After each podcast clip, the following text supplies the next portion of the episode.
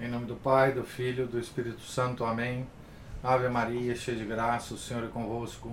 Bendita sois vós entre as mulheres, e bendito é o fruto do vosso ventre, Jesus. Santa Maria, Mãe de Deus, rogai por nós, pecadores, agora e na hora de nossa morte. Amém. São José, rogai por nós. São Felipe Neri, rogai por nós. São Rafael Arcanjo, rogai por nós. Santa Teresa de Jesus, rogai por nós. Nossa Senhora de Fátima, rogai por nós. Em nome do Pai, do Filho, do Espírito Santo. Amém. Bom dia a todos. Nós estamos aqui lendo a biografia de Santa Teresa de Jesus, escrita por William Thomas Walsh. Estamos na página 332. Então, ah, o evento aqui que nós estamos lendo sobre ele é quando Santa Teresa acabou de escrever a sua autobiografia ela estava relendo o que ela tinha escrito e o Frei Garcia de Toledo mandou buscar o o livro, o, o manuscrito, né, a fim de mostrar ao beato Juan de Ávila, mostrar o manuscrito né, de, de Santa Teresa. Né. Santa Teresa então escreve um, uma, uma carta né, é, ao Frei Garcia de Toledo e envia o manuscrito. Né, tá certo? E aí, nós, continuando a leitura, vamos ver o que, que vai acontecer com esse manuscrito. Né? Em vez de entregar o manuscrito a Juan de Ávila, Frei Garcia deu a Frei Domingo Banhas, que, por sua vez, o submeteu à Inquisição em Madrid e quando recebeu, devolvido sem nenhuma censura especial ao conteúdo, conservou em seu poder, ao que parece, durante cerca de 20 anos. Entretanto, Teresa, que se encontrava ainda na encarnação durante o inverno de 1562 1563, ouviu dizer que o inquisidor Dom Francisco Soto de Salazar, mais tarde bispo de Salamanca, tinha chegado a Ávila. Alarmada, talvez pelo rumor de que seu livro estava ser investigado pelo Santo Ofício, tomou a ofensiva, como era seu costume, em vez de esperar pelo ataque. Tendo obtido autorização para visitar Dom Francisco, o inquisidor, né, contou-lhe com toda a simplicidade a história de seus êxtases e visões e dos seus forçados trabalhos literários pedindo-lhe finalmente que lhe desse uma opinião sobre o seu espírito, seus trabalhos literários e métodos de oração, os quais, assegurava-lhe, desejava ardentemente submeter em todos os aspectos à aprovação da Santa Igreja. Salazar respondeu-lhe afavelmente que a Inquisição nada tinha de que ver com métodos de oração, mas apenas com o castigo dos hereges. Aconselhou-a como já tinha feito a Padre Banhes, a enviar o livro a Frei Juan de Ávila. Abre aspas, e com a resposta que ele der. Acrescentou: Poderá ficar plenamente segura de que nada terá a recear. Teresa fez então uma laboriosa cópia do seu livro, pedindo à sua amiga Dona Luísa de Lacerda que a enviasse ao apóstolo da Andaluzia Cinco anos mais tarde, como veremos, a cópia estava ainda a caminho do seu censor não oficial, de cujo veredito poderia depender a sorte da autora e da sua reforma. Teresa não escrevera apenas esse livro, literalmente vivera-o. Ele era, pois, o livro vivido que Cristo lhe prometera. E tão justamente o era que, precisamente nessa altura da vida, Atingiu ela o que, segundo o nosso ponto de vista, podemos classificar de apogeu da manifestação divina da sua vocação. Tinha frequentes êxtases que apenas podia descrever imperfeitamente, comparando-os às lutas de, abre aspas, alguém que combate contra um poderoso gigante, fecha aspas. O simples pensamento de Deus inundava de tão grande alegria que o rosto se lhe iluminava, tomando-se, tornando-se estranhamente jovem e belo. E se a sua alma vibrava ardentemente sobre o poderoso impulso que a impregnava, o seu corpo ficava imóvel e sem forças, permanecendo na posição em que se encontrava, fosse ela qual fosse, umas vezes de joelho, outras de pé ou sentada, ou ainda de braços estendidos. Quando os pés e as mãos ficavam eriçados e frios, como se estivesse morta, via e ouvia maravilhas que, abre aspas, não é dado ao homem exprimir, fecha aspas. Isto, por vezes, criava situações embaraçosas do ponto de vista humano. Certo dia, por exemplo, veio visitá-la um jesuíta de suma importância, à mesma hora em que chegava também um fidalgo de Ávila e vinha tratar de negócios relacionados com o convento. Quando o sacerdote falou com Teresa do amor de Deus, ela pressentiu a aproximação de um êxtase e não desejando, não desejando que ele o presenciasse com receio de que a considerasse santa, resistiu com todas as suas forças e voltando as costas ao interlocutor, enquanto ele falava, dirigiu uma observação casual ao fidalgo. Uma freira fez-lhe fez notar que não devia ter sido maiores escrúpulos, ter tido maiores escrúpulos de que o sacerdote a considerasse santa do que os cuidados em evitar escandalizá-lo, como fizera, interrompendo tão indelicadamente a conversa que com ele mantinha. Teresa, contudo, nunca pôde, pôde deixar de se sentir envergonhada quando a apanhavam, digamos assim, em êxtase. Sua sobrinha, Maria Batista, testemunha muitas dessas ocorrências. Abre aspas. Uma noite, quando estávamos em Matinas, viu o corpo da madre começar a erguer-se, como de uma pessoa que se levanta em bicos dos pés, e ela, vendo que ia elevar-se, lançou-se no chão, pois os êxtases faziam-na sentir-se muito infeliz. Fecha aspas. Certa vez de manhã, todas as freiras a viram erguer-se no coro enquanto se encontravam de joelhos antes da comunhão. Um dia de São José, durante o sermão, procuraram segurá-la a seu pedido. Numa outra ocasião, quando se encontrava ajoelhada diante da grade para receber a comunhão das mãos do bispo, Dom Álvaro, sentiu que o seu corpo se tornava leve e que os joelhos deixavam o chão. Agarrando-se desesperadamente às barras, conseguiu permanecer onde estava, enquanto o bispo, com grande dificuldade, lhe ministrava o sagrado corpo de Jesus Cristo. Nesse período, teve muitas das suas mais exaltadas visões.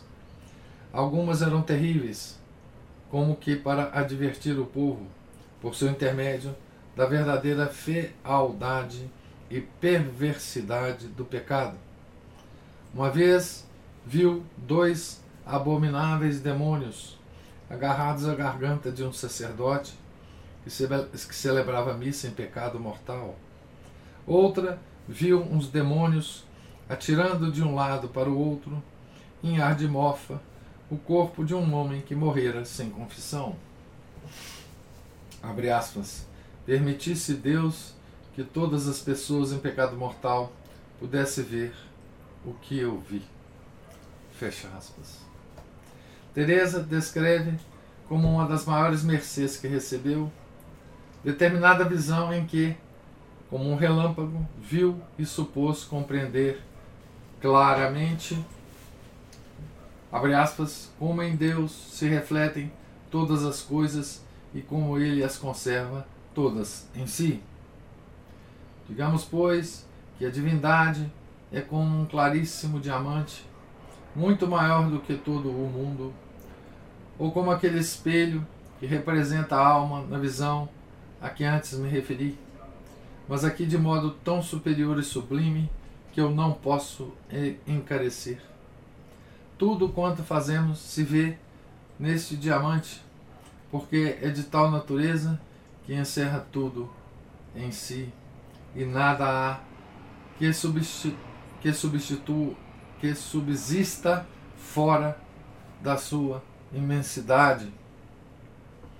Foi para mim um maravilhoso espetáculo ver em tão breve espaço de tempo tantas coisas juntas neste claro diamante. E que grande lástima sinto cada vez que me recordo de ter considerado coisas tão feias como eram os meus pecados refletido naquela limpíssima claridade. O certo é que, a esta lembrança, não sei como posso resistir. E na ocasião, fiquei tão envergonhada que não sabia, creio, onde me meter. Oh, quem pudera dar a entender isto aos que cometem pecados muito feios e desonestos, para se recordem de que não ficam ocultos. Com razão os sente Deus pois na presença de Sua Majestade os cometemos e com tanto desacato nos desmandos diante dele. Vi com quanta justiça se merece o inferno por uma só culpa mortal, porque excede toda a compreensão a extrema gravidade da ofensa, que é pecar diante de tão excelsa majestade, a quem tanto repugna, repugnam coisas semelhantes. Mas, mas mais resplandece também aqui a misericórdia do Senhor, pois vê que tudo isto sabemos e, contudo, nos sofre. Tenho pensado comigo se tenho pensado comigo se uma, via, uma visão como esta deixa assim aterrorizada a alma, que será no dia do juízo, quando claramente esta mesma majestade se manifestará a nós e nos fizer ver as ofensas com que a ultrajamos. Teresa profetizou inúmeros acontecimentos futuros. Há, por exemplo, a visão que ela teve depois da morte súbita do seu cunhado Martim de Guzmán e Barrientos, sem confissão. Foi-lhe revelado que a esposa, Maria, sua irmã, morreria de igual modo e que devia ir prepará-la. O confessor de Teresa não tomou a sério as suas confidências, mas quando se repetiu a advertência, permitiu-lhe que a visitassem castelhanos, onde ela, sem nada revelar à irmã acerca da visão que tivera, insistiu para se confessasse com frequência e, abre aspas, tomasse cuidado com a salvação da alma, fecha aspas. Maria seguiu seus conselhos, viveu uma vida santa durante cinco anos e morreu de repente, sem ter ninguém que lhe assistisse. Oito dias depois, Teresa viu Cristo a recebê-lo na sua glória. Este é apenas um exemplo entre muitos. De posse de todos esses poderes, estes poderes, sentiu-se mais ansiosa, se é possível, por cumprir todas as devoções que a Igreja recomenda às almas menos favorecidas. Sentia pelo menino Jesus o mais terno amor que jamais floresceu num convento carmelita. Um dia da circuncisão, saiu da sua cela levando nos braços a sua imagem e dançando pausadamente, como que levada por invisível melodia, enquanto as irmãs, longe de considerarem tal conduta como excêntrica ou ridícula, se viram animadas do mesmo espírito e se puseram a dançar como ela, do mesmo modo que Davi, Davi dançou diante do Santo dos Santos. Mistério básico do cristianismo, o fato de Deus ser se ter feito homem, era o apoio de todos os seus pensamentos e ações. A missa e a comunhão eram para ela a repetição literal da paixão, morte e ressurreição do homem-deus.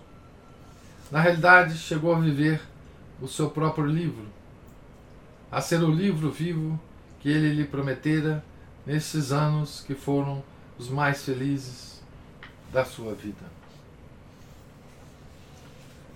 Então, nós terminamos aqui é, o capítulo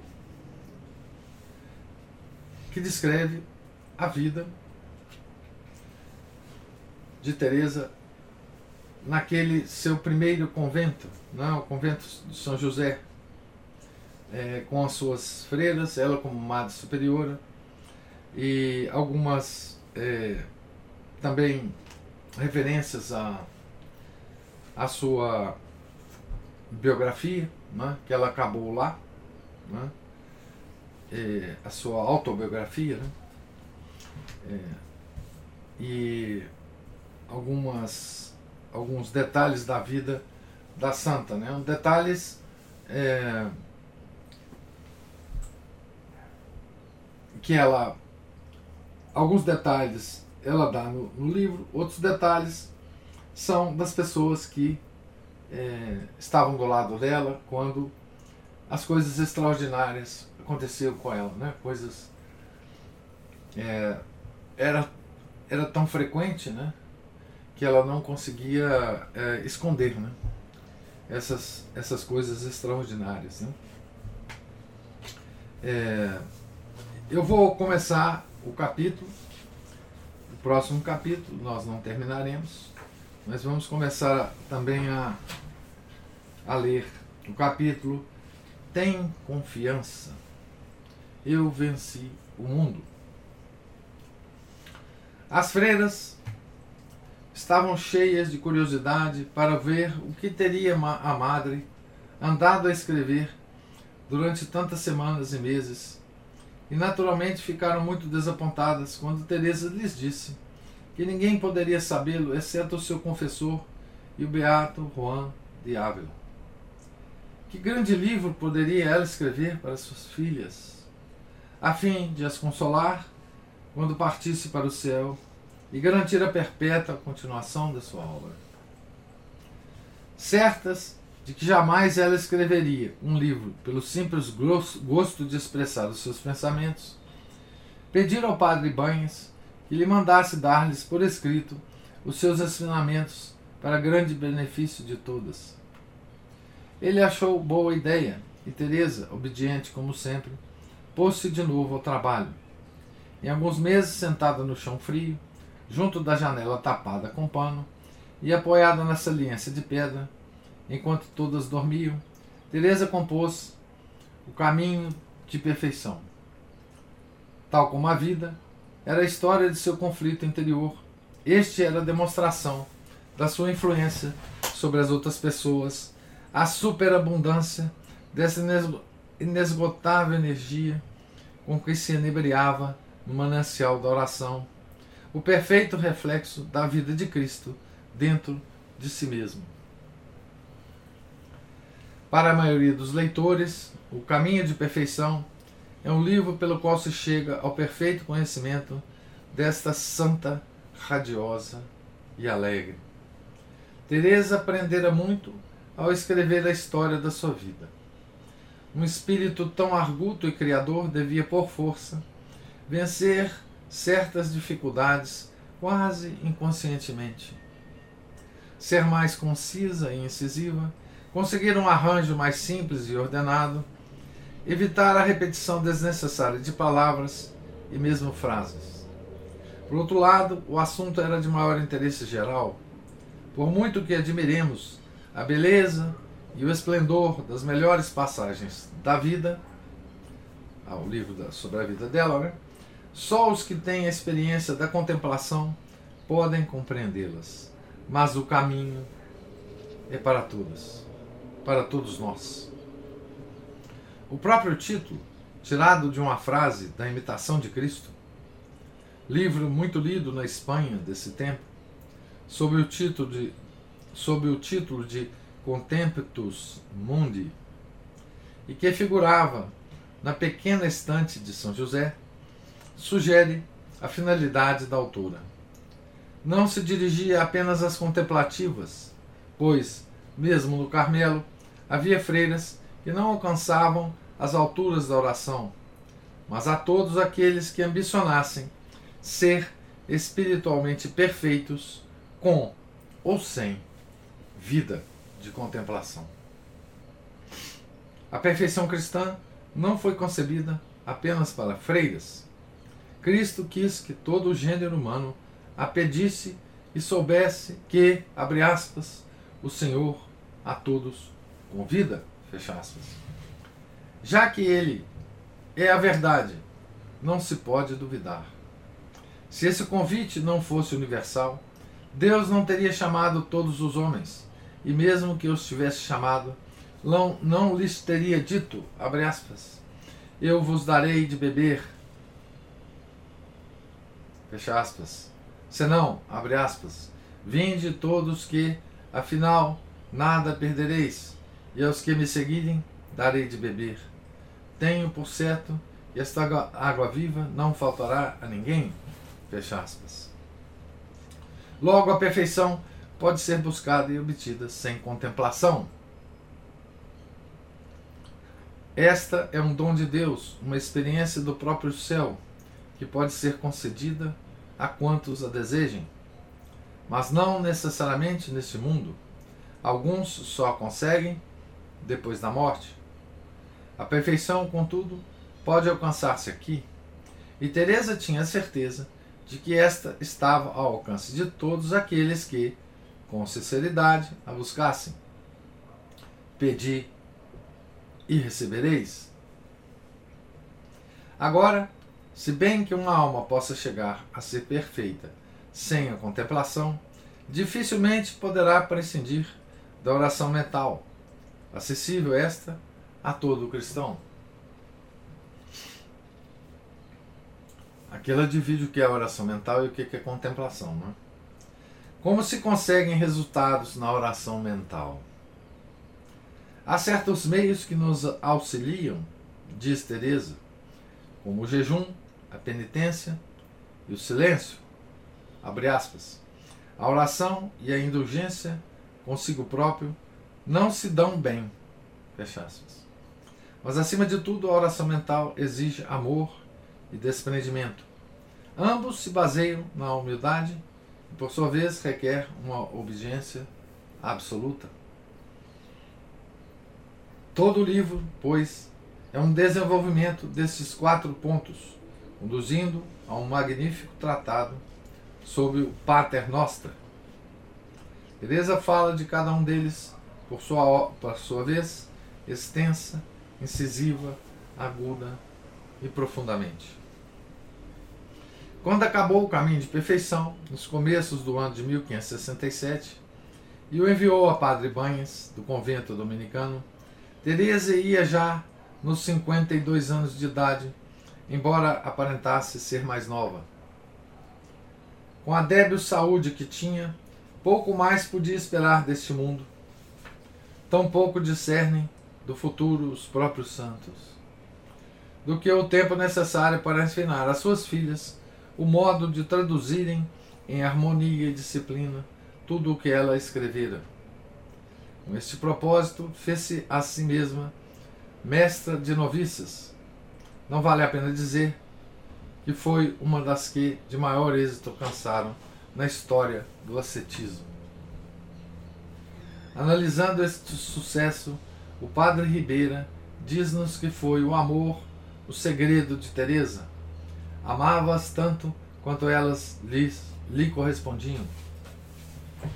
O seu amor era tal como o amor de Deus, que considera não apenas o momento presente, como toda a eternidade. Esforçou-se sempre por provê-las de tudo o que era necessário à saúde e ao bem-estar, cuidando com especial desvelo de que nada faltasse às doentes.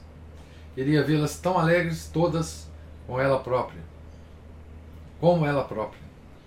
Quando se via na necessidade de repreender, mostrava-se tão suave e impessoal que a culpada não sentia a menor irritação, mas apenas gratidão e arrependimento. Deixava passar algumas faltas mais ligeiras ou censurava-as com brandura.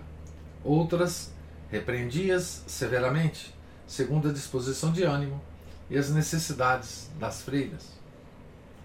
Como outras santas, Teresa possuía o dom de discernimento dos espíritos.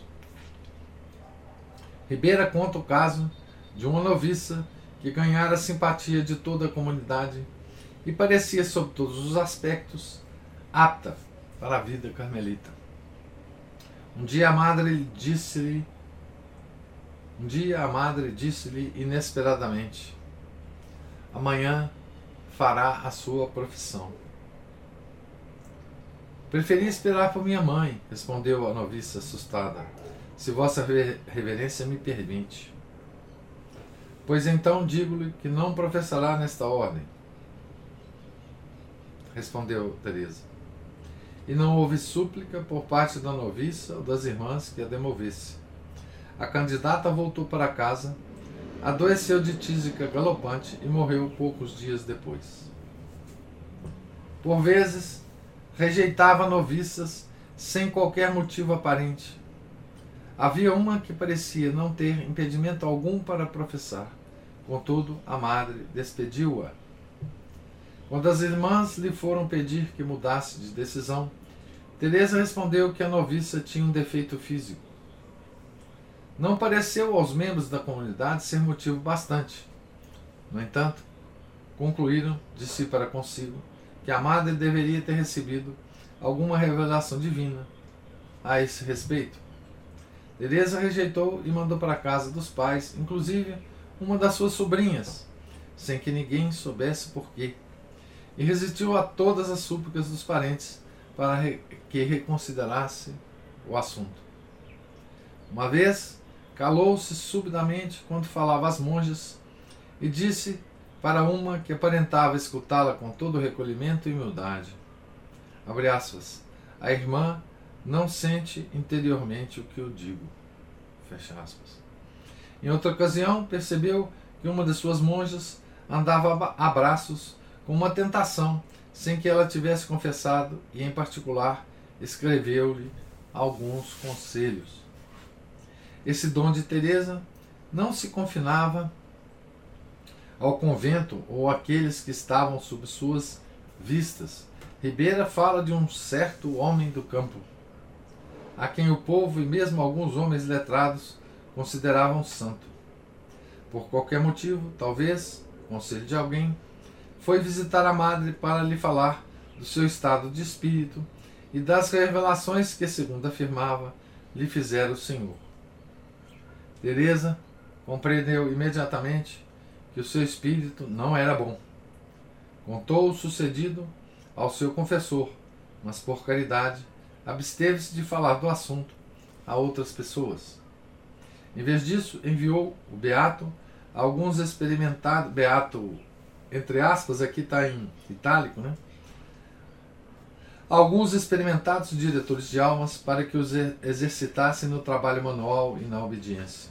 O santo homem recusou submeter-se a essas provas e não tardou muito que não, que não se visse, como diz Ribeira, que tudo era vaidade e loucura. Havia uma freira cisterciense que passava por mulher de grande santidade. Tais jejuns, tais jejuns fazia e tanto se penitenciava que se tornou extremamente débil Sempre que recebia a Sagrada Comunhão ou sentia algum impulso de devoção extraordinário, caía por terra e chegava a permanecer durante oito ou nove horas no estado que o povo supunha ser de êxtase. Quando, porém, o confessor da monja consultou Teresa, esta disse-lhe que tudo aquilo era puro desatino. Os pretensos arrombamentos não era mais que uma consequência da sua grande debilidade física que se deixasse durante algum tempo de penitências e jejuns, e logo se veria o que havia de verdade em tudo isso. Assim se fez, e a monja, ao recuperar a saúde, nunca mais voltou a entrar em êxtase. Fossem eles verdadeiros e teriam continuado, não obstante as melhoras físicas. Eu vou parar por aqui, porque o padre, o, o, o William Thomas Walsh, o autor do livro, vai continuar é, descrevendo várias vários exemplos né, de discernimento de espírito e de previsão, pré-profecia de Santa Teresa aqui há algum tempo, certo? Mas nós já estamos aqui na hora de parar, né? Nós estamos aqui no, meia, no meio da página 344. Né? Então, é, nós vimos é, um pouco é, nessa leitura de hoje, né, um pouco da, do destino, né, e das, uh, do destino da, do livro A, a Vida, né, é, é interessante porque, é, bem, é, o fato do, do livro da biografia, da autobiografia deu uma travada aqui, mas eu estava dizendo o seguinte: o fato do livro é, autobiográfico de Santa Teresa ter chegado até a Inquisição é uma coisa muito interessante, porque vocês se lembram daquela da, daquele período da vida de Santa Teresa que foi muito duro para ela, quando todos à volta de Santa Teresa duvidavam, né? É, duvidavam da, da, da origem dos êxtases de Santa Teresa, né? E naquela época é,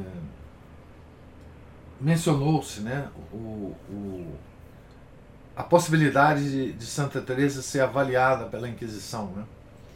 E veio então a, aquela, aquele documento né, do jesuíta, o padre Baines, é, a favor de Santa Teresa, a favor é, da com a opinião da, da origem divina de tudo que estava acontecendo com ela, etc, etc, etc. Ah, nós vamos lembrar aqui que a, a Inquisição Espanhola ela, ela foi muito mais dura em perseguição dos inimigos da igreja do que as outras inquisições em outros países. Né? A Inquisição foi uma instituição que se estabelece, estabeleceu na igreja é, desde a da heresia dos cátaros, mas ela se transformou numa instituição da igreja, mas é, à medida que essa, ela se estabelecia em vários reinos, que não é país exatamente, mas nos vários reinos, ela tomou características diferentes em, em lugares diferentes, porque também as situações locais eram diferentes. Né? Na Espanha, ela tomou características diferentes de todas as outras. Né? A Espanha, ela, ela passava por, por problemas diferentes. Né? É, e, e lá a, a, as mentiras que se contam né, é, em relação à a, Inquisição Espanhola é uma coisa fantástica. Né? E essas mentiras são todas provenientes de um padre, um padre terrível, é, que no século XVIII para XIX chegou a, a, a, a, a ser o chefe da Inquisição Espanhola, mas esse padre já era completamente liberal, completamente devasso, completamente contrário à igreja. Né? E ele acabou enterrando a, a, a, a, Inquisição Espanhola. Ele foi expulso, da, da inclusive do reino é, de Castela, E, mas ele levou muitos documentos da, da, da, da, com ele, né, da Inquisição Espanhola. E ele escreveu três volumes de histórias da Inquisição Espanhola, é, com a visão liberal, com a visão do século XVIII, com a visão dos, dos enciclopedistas. Né?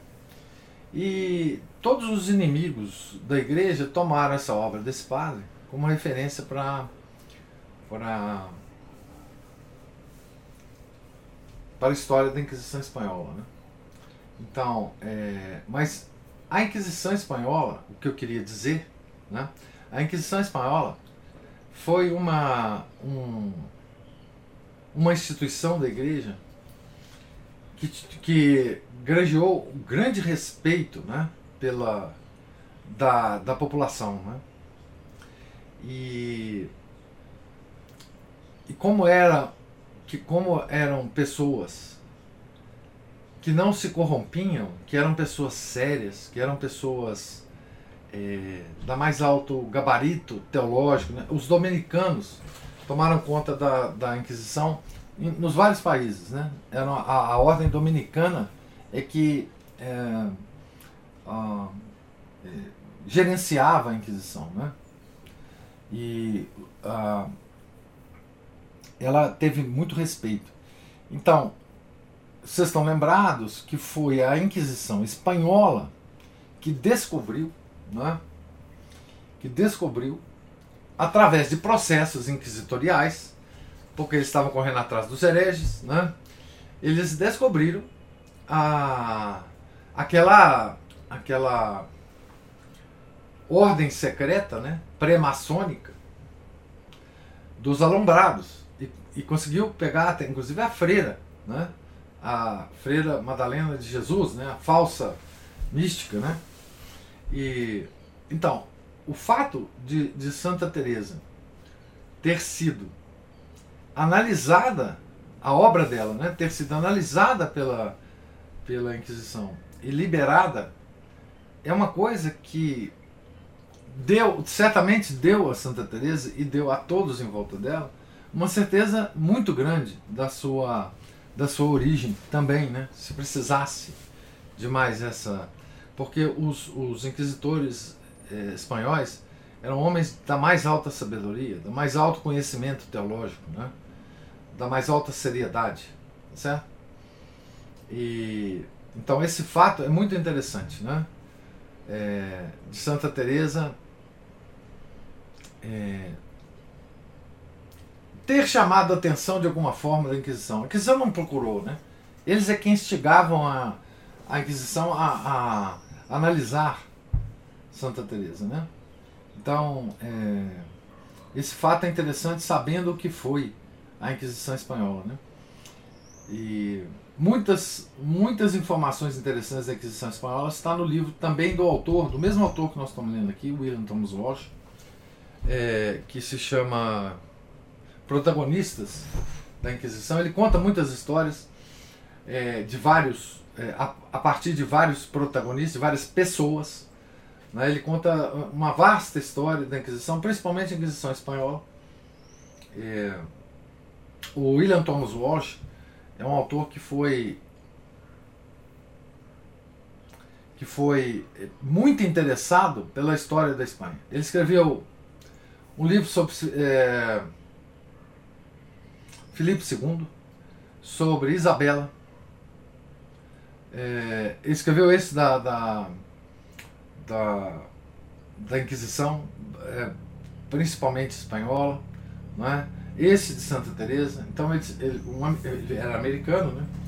mas interessado pela, pela, pela Espanha, pela Espanha. É? Mas eu termino aqui meus comentários e quero ouvir os comentários de vocês sobre sobre a leitura de hoje.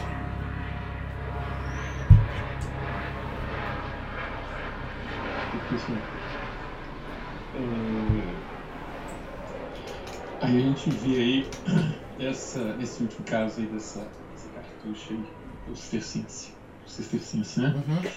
É, que, bom, gente vê o, o, o, o, erro por excesso né, penitências, né, é. muitas delas auto-infligidas. Né, e, e sempre a, a, própria mortificação, a própria penitência começa com a austeridade de vida, mas ela tem que chegar a um limite né, que não cause mal ao, ao físico, ao psicológico da pessoa. Né? Em caso ela estava causando mal a ambos. Né? Isso é culpa da madre superiora dela, né? Ela que pois tinha que é. falar, não, não pode fazer não. Faltou aí um, é. uma, dosar o, o, remédio aí. É. E tanto por falta dela, e muitas delas tinham algum diretor espiritual, confessor. É, confessor, né? É. Ter visto isso né, e ter orientado melhor. Então essa freira aí estava em estado de esgotamento físico e mental. É. Então, já tendo algumas alucinações, um desmaio. É provável, é, é. É, ela estava se torturando, ela não estava se mortificando mais. Né? Já passou, chegou ao ponto de, ter aquelas alucinações, o esgotamento típico de quem é torturado, né? É. Esses campos prisioneiros, essas coisas assim, esses horrores aí. E interessante que muita gente às vezes fica sem saber o que fazer nessa hora, assim, ah, uma mortificação e tal, e parte pro exagero mesmo. Enquanto isso, é, eles poderiam fazer uma coisa que eu já, já vi, que chama, por exemplo, seguir essas coisas mais simples, como aqueles bilhetes de quaresma, não sei se você já viu. Não. É, é, funciona assim. O, pelo menos eu já vi de alguns religiosos, eles, os, os, os diretores né, espirituais, eles dão um bilhete de quaresma. É, são as modificações básicas para todo mundo dependendo do caso individual, eles acrescentam para você, para você. Isso é escrito um pedacinho de papel, para isso chama bilhete. Então, para aquele, para o tempo de quaresma, e aquele, aquele, aquelas é, modificações que se tornassem hábito e não se tornassem é, coisas excessivas, elas poderiam passar a, a, a fazer parte da, da, rotina da pessoa, depois, inclusive, da quaresma, e uhum. sempre. Né? Então, vamos supor, é, sono, acordar 10 minutos mais cedo ou 15 minutos mais cedo. É, por exemplo, a pessoa dorme mais tarde, dormir mais cedo também. Reduzir, por exemplo, um quarto a, a alimentação ali é, outro dia eu tinha, eu tinha uma aqui também que. São coisas, são coisas muito possíveis de fazer. Né? São possíveis e simples. Isso é igual exercício físico. Se a pessoa exagerar, ela vai ter o esgotamento, não vai conseguir é, fazer nada na próxima sessão, não vai conseguir usar aquele. porque vai estar tão cansado e às vezes lesionado, né? Não vai hum. conseguir usar aquilo que ela conseguiu nos exercícios, não vai conseguir progredir, inclusive, no exercício, vai ter que recuar. Uhum não vai poder, é, por exemplo, se estiver se preparando para participar, é, participar de algum esporte, não vai poder nem praticar aquele esporte que ele quer, ou a atividade para a qual ele está se preparando ali com aqueles exercícios, né? Mas esse, esse bilhete quaresmal é interessante, aí tem, tem vários, vários desses, né? alimento, sono, estudar, leitura, aumentar a leitura, aumentar o tempo de estudo, é, a frequência das orações, e são coisas assim possíveis. Né? Nada que. É só um, um esforço pequeno a mais. Uhum. A pessoa conseguindo, alguns daqueles ali vão fazer parte do, do, da rotina dela, outros vão dar uma pequena recuada, mas não vão voltar ao, ao ponto inicial, é como exercício, né? Você eleva aqui um pouquinho, você até às vezes recua, o exercício é uma periodização, um negócio desse. Você aumenta ali o esforço, recua um pouquinho para dar um pequeno descanso para poder dar outro avanço. É, é. Né? E precisa tudo isso ser dosado, né? Mas já havia até mesmo entre os tridentinos coisas assim do tipo chupar limão, estragar os dentes, né? Também. Ah, não, e, é. Isso aí. E, e outras coisas né, que, que são também encarar aqueles desafios diários.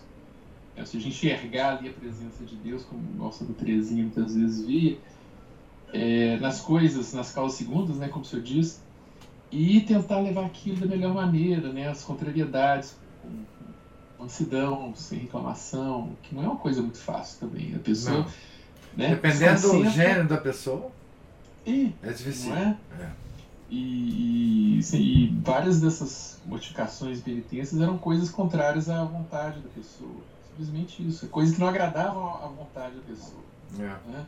Se a pessoa tinha um pendor para alguma coisa e se gloriava naquilo, né, pelo menos a vida religiosa, eles se mandavam cortar e colocar a pessoa, se sujeito é um pintor, ele pintava, ai, que pintura linda, ficava envadecido com aquilo. O, o superior mandava parar com as pinturas e ia colocar ele, por exemplo, na jardinagem. É. Né? E.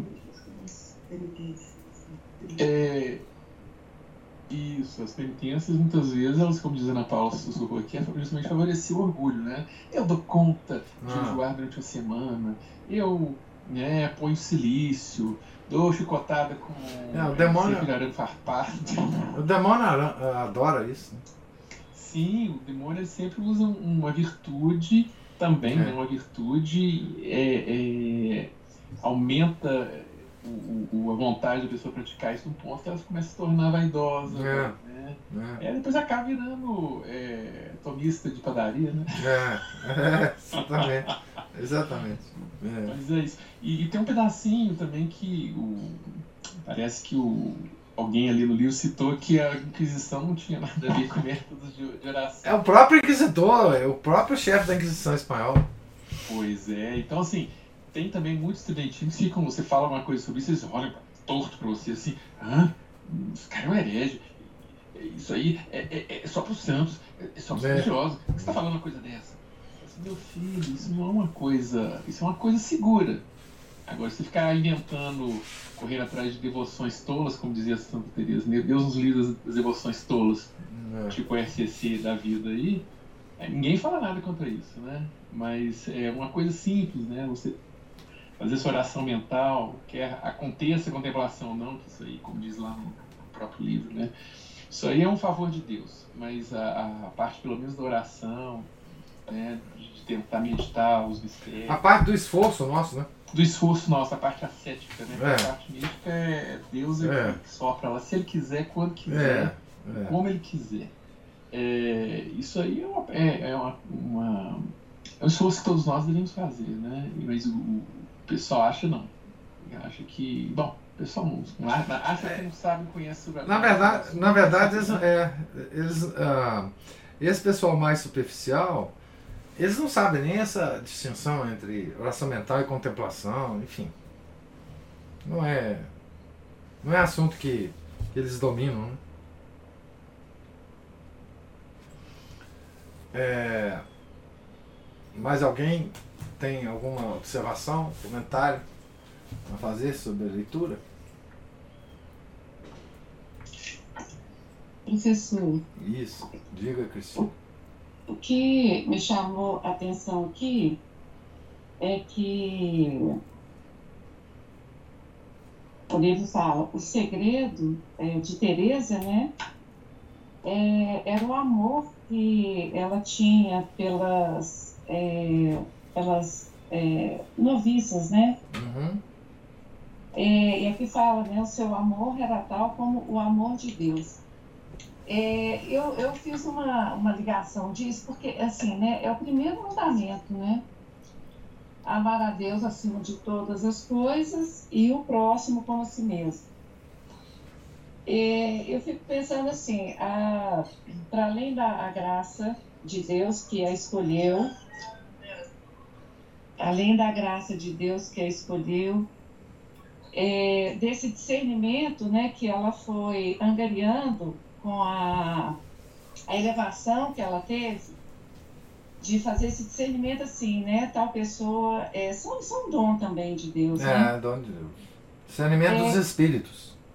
É, eu não sei porquê, eu voltei até a abrir o livro aqui, professor. Eu fiz uma ligação, talvez não tenha conexão, mas sei lá, talvez tenha. É, ela faz umas. Ela faz muitas advertências eh, no, no livro da vida. E no capítulo 22, que é, ela fala da humanidade de Cristo. Senhor, olha que interessante, né? Ela fala assim que alguns é, escritores que falaram sobre a oração, eles é, é, aconselham o, a pessoa que está no caminho de vida mística a buscar é ver Deus em toda, toda parte, quando ela está em determinado estado de contemplação. E, de certa forma, isso é abandonar, é, de certa forma, não, isso é abandonar a natureza, a humanidade de Cristo.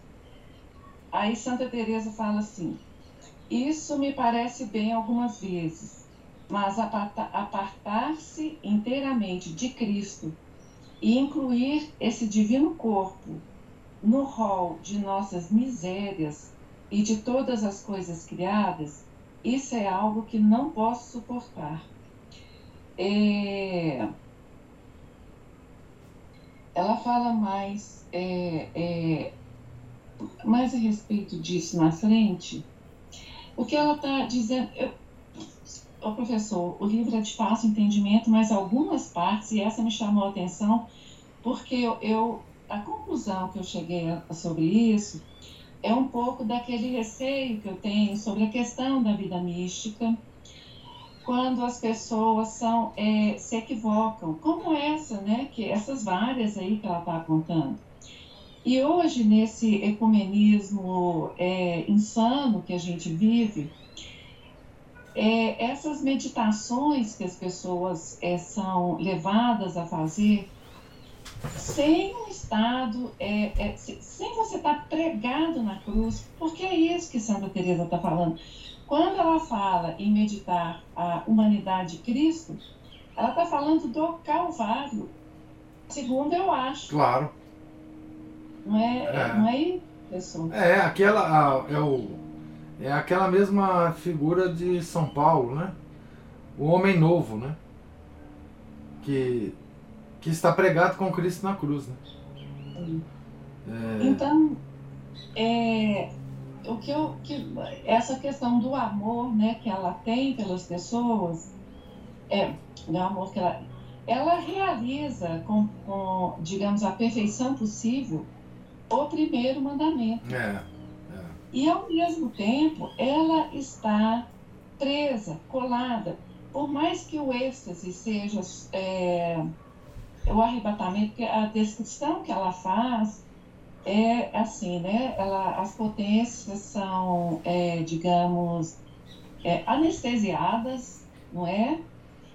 é? As potências ficam o tempo inteiro é, provocando a vontade, mas chega num determinado ponto que é o quarto grau, ela já não faz mais nada, porque Cristo é, é ele simplesmente comanda tudo. O hortelão, o hortelão já, já faz tudo no jardim?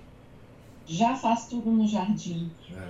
Então, queira ela fazer o que quiser, não adianta. Hum. Mesmo assim, mesmo assim, é, essa, a, a, o que eu percebo dela falando aqui é que você só chega nisso se você dominar essa, é, digamos, essa, não, não é compreensão, mas essa apreensão total da humanidade nosso Senhor, porque é, é nisso que você controla suas, suas virtudes e vícios, que você exerce sua humildade, imperfeição dentro da sua possibilidade, sabe?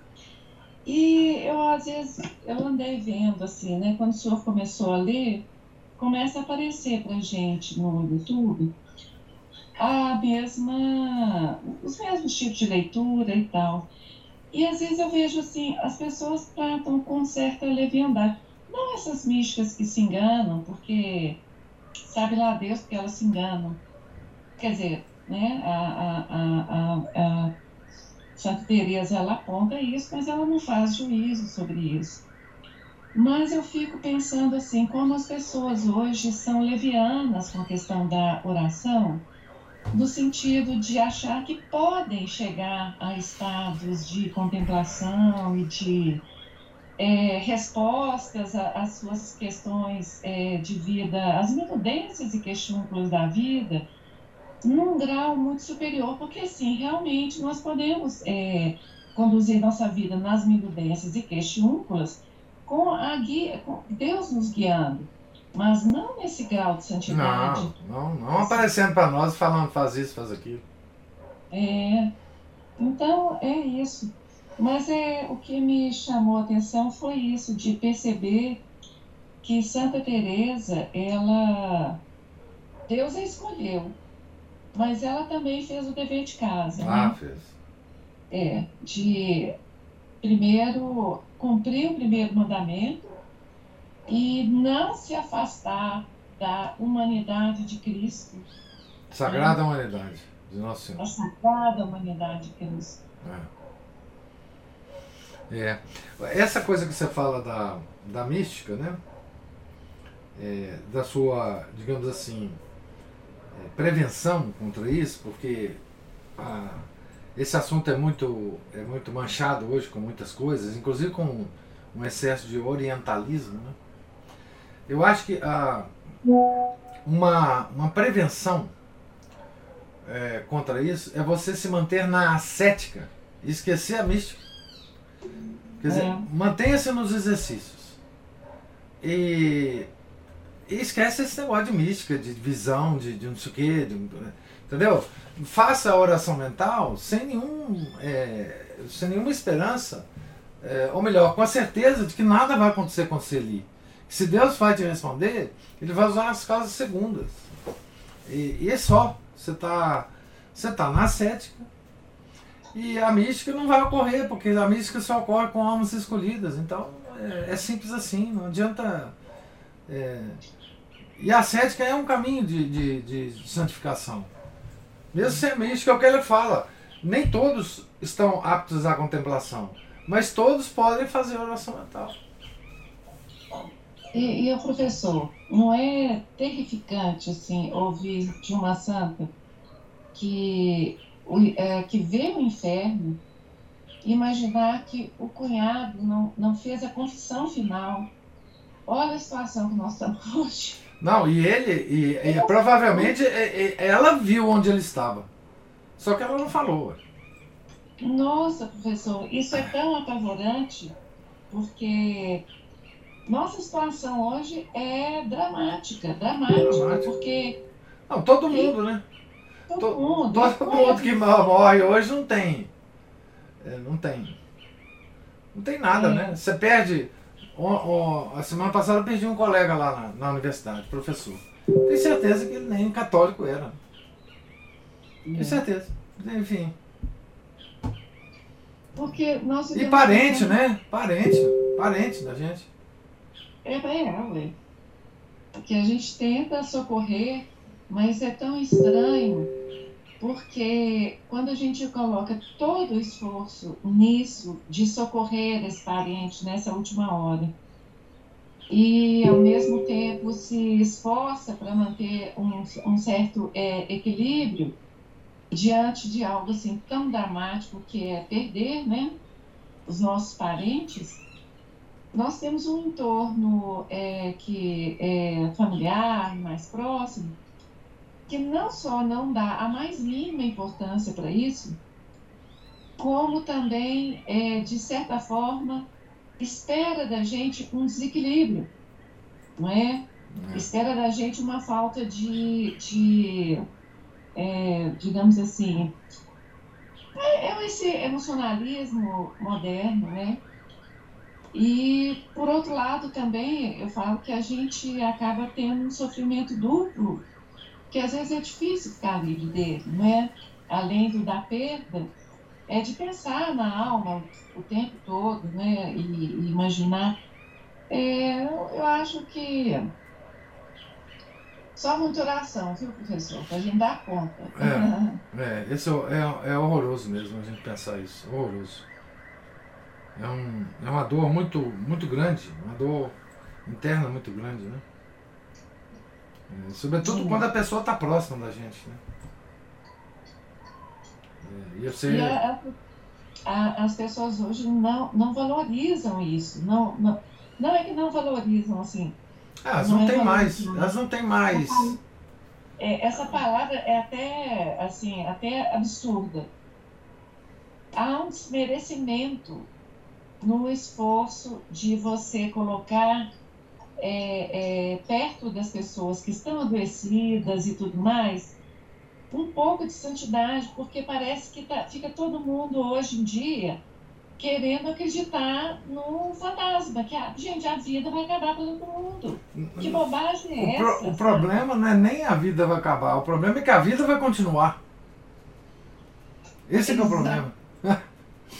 Como diz o Márcio, exatamente, viu, Márcio? Exatamente. É, Esse é o problema. é, o problema é que a vida vai continuar e ninguém mais tem a menor noção disso, né?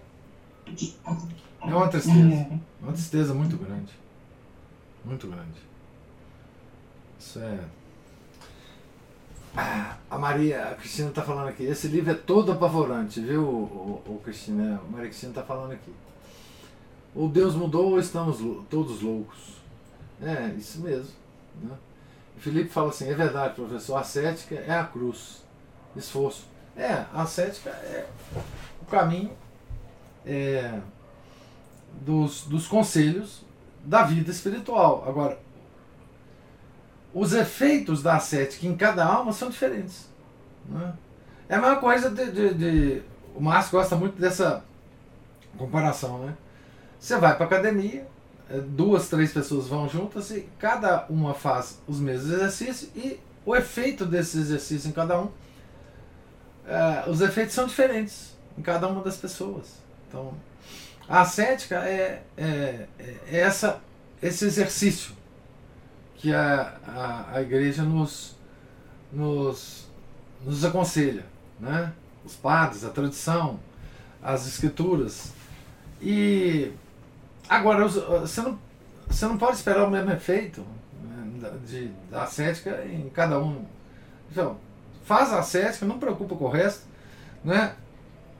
Santa Teresinha é um exemplo disso. Ela fez a ascética, com ela quase nada ocorreu, mas a ascética fez com que ela ficasse como alma escolhida, mesmo sem ter essas, esses arroubos de êxtases, e ter sido a Santa Teresinha, e ter sido a, a, a, a quantidade de milagres né, que, ela, que ela faz. É, é impressionante, né? Ter sido a grande santinha nossa do século final do século XIX, né? Uma das devoções mais espalhadas pelo mundo. Então, não nos preocupemos com isso. Né? Professor, Diga, mano. professor? Bom, fui lá buscar o bilhete quaresma, né? Que eu tive acesso e eu copiei, plastifiquei, óbvio, né? Ah, claro. Bom, o bilhete quaresma significa, são pequenas mortificações. Isso aí é durante a quaresma, né? Então eu vou só ler isso aqui só para dar exemplo do que, que seria, ó. Então tem primeiro, mortificação na comida seria reduzir ou eliminar a sobremesa. São coisas pequenas, sem sobremesa dá para viver. Né? É. Segundo, mortificação à bebida, reduzir ou eliminar o açúcar, por exemplo, café, alguma coisa com bebida assim, Aham. suco. Né? Pensa uma limonada sem açúcar? Pois é, é isso aí. O terceiro, mortificação ao sono, acordar cinco minutos mais cedo e ou, uma coisa ou outra, dormir cinco minutos mais tarde do que costume. E usar esse tempo para rezar na dezena do terço. Coisinha pequena, mas tem que ser disciplinada, né? Quarto, morti- mortificação da língua, não falar do próximo sem necessidade, nem a quem não tenha o direito de saber. Cinco, mortificação no tato. Aí dão sentidos todos também, né? É. Suportar pacientemente, sem reclamar, qualquer tempo ou desconforto, seja frio, calor, chuva, dor suportável. Que tem aquelas que precisam tomar um remédio, senão a pessoa fica só É, rodando em torno é. dela, né? Dizer, servir de distração para ela, inclusive. Outros desconfortos físicos e mentais, etc. Então, isso aí tem a pessoa tem que ficar atenta quanto a isso, né? Porque muitas vezes ela vai soltar uma reclamação por, por mau hábito aí É, a primeira coisa que a gente faz. né? né? Sexto, ler um livro espiritual, que aí bate também com o que São Santo Antônio fala aqui, eu vou depois passar rapidamente aqui. É, sétimo, devoção especial para o tempo litúrgico, né? Vamos supor, via, via cruz, sei lá o que for. Que é o ponto seguinte. Oito, via cruz e meditação da paixão e morte de nosso Senhor Jesus Cristo. E nono, uma resolução por o tempo, para o tempo, né? ou seja, combater o vício com a virtude contrária e tentar disciplinar alguma coisa que, que não para não pra cortar né, a ocasião e, e- e- É, naquilo que você é indisciplinado, Isso, né? Naquilo que você é indisciplinado normalmente durante o ano, você fazer um esforço, pelo menos na quaresma. Exatamente. E manter aquele hábito, né, que foi que é que adquiriu durante aquele tempo. Aí vem Santo Antônio, doutor da igreja, né, martelo dos hereges, e sugere aqui no sermão, domingo de Pentecostes. É, Qual domingo? Sétimo. É, no, no primeiro, primeiro domingo de Pentecostes, parágrafo sétimo. Ele tem assim: renúncia à própria vontade, abstinência de comida e bebida, rigor do silêncio, é, vigília de oração durante a noite, mais ou menos igual aquele que tira cinco minutos ali do sono para poder rezar, né? Pois é, é quando a, a, gente é apavorado com vigília, né? Uhum. Você vê que coisa mais sensacional. Cinco minutos. Cinco minutos. Você vai passar a noite inteira e ficar com o resto do seu dia esbagaçado. Se for uma pessoa com um monte de conta para aquilo, é. para aquilo, é. ótimo. Senão, é. nossa vigília vai durar cinco minutos ou dez no máximo. É. Derramamento de lágrimas, aí a, a compulsão pelos, pelos, pelos pecados. É, os, os monges do deserto falavam que o derramamento de lágrimas é um, é um dom das lágrimas. Né? Isso é, isso aí é dom, né? Isso aí é dom. Precisa ser buscado, isso pode ocorrer, ou não. não. Sexto, dedicação de tempo à leitura, é, principalmente a leitura espiritual. Uhum. Né? Não ficar lendo é, romance dos, dos cicados por aí, não. Né? Sétimo, trabalho físico exigente é, um sofrimento que a pessoa tem que, que passar por ele, né? um trabalho assim, ele é uma espécie de sofrimento também. Oitavo, ajudar generosamente os outros. Nono, vestir-se modestamente. E décimo, desprezar a própria vaidade. Bom, tá aí. Essas sugestões, mortificações aí, né, de Santo Antônio, desse bilhete de quaresma que cruza muito com essas coisas aí. E é o que o senhor falou, né? A única coisa que está sob o nosso controle é a fé. A mística, Deus dá quem quiser, como quiser, quando quiser, uhum. se quiser. Se né? quiser. E no grau quiser também. É, e não tem. A mística não é. E outra coisa, esse, esses efeitos místicos, eles não têm. Eles não têm nenhum. É, os santos sempre falam isso, né? Isso não tem nada a ver com o seu caminho na santificação. Isso são presentes que Deus dá, excepcionais, mas não tem nada a ver, não precisa acontecer com ninguém, não, não, não, nada, nada. Então, é, o Márcio o Márcio está dando para gente bilhetes quaresmais aqui antes do tempo, Felipe. É, nós estamos aqui cheios de bilhetes quaresmais agora. É isso mesmo, é, enfim. É porque a gente acha que a, a cética também é uma coisa muito difícil, nossa, impossível de fazer. Não, tem a, a, as coisas têm que ser proporcionadas ao estado de vida de cada um. Né? Isso que é importante. Então, mais algum comentário? Alguma observação? Então, estamos aqui na página 344. Deus, amanhã, né, se Deus quiser, a gente continua. Deus lhes pague a paciência, a presença, os comentários, observações. Fiquem todos com Deus, tenham um santo dia, santa festa de, de São não é Gabriel, é São. Rafael. São Rafael. São Rafael. É, do, do livro de Tobias. Para todos vocês. Em nome do Pai, do Filho do Espírito Santo. Amém. Ave Maria, cheia de graça, o Senhor é convosco. Bendita sois vós entre as mulheres, e bendito é o fruto do vosso ventre, Jesus. Santa Maria, Mãe de Deus, rogai por nós, pecadores agora e na hora de nossa morte. Amém. São José, rogai por nós. São Felipe Neri, rogai por nós. São Rafael Arcanjo, rogai por nós. Santa Teresa de Jesus, rogai por nós. Nossa Senhora de Fátima, rogai por nós. Em nome do Pai, do Filho, do Espírito Santo. Amém.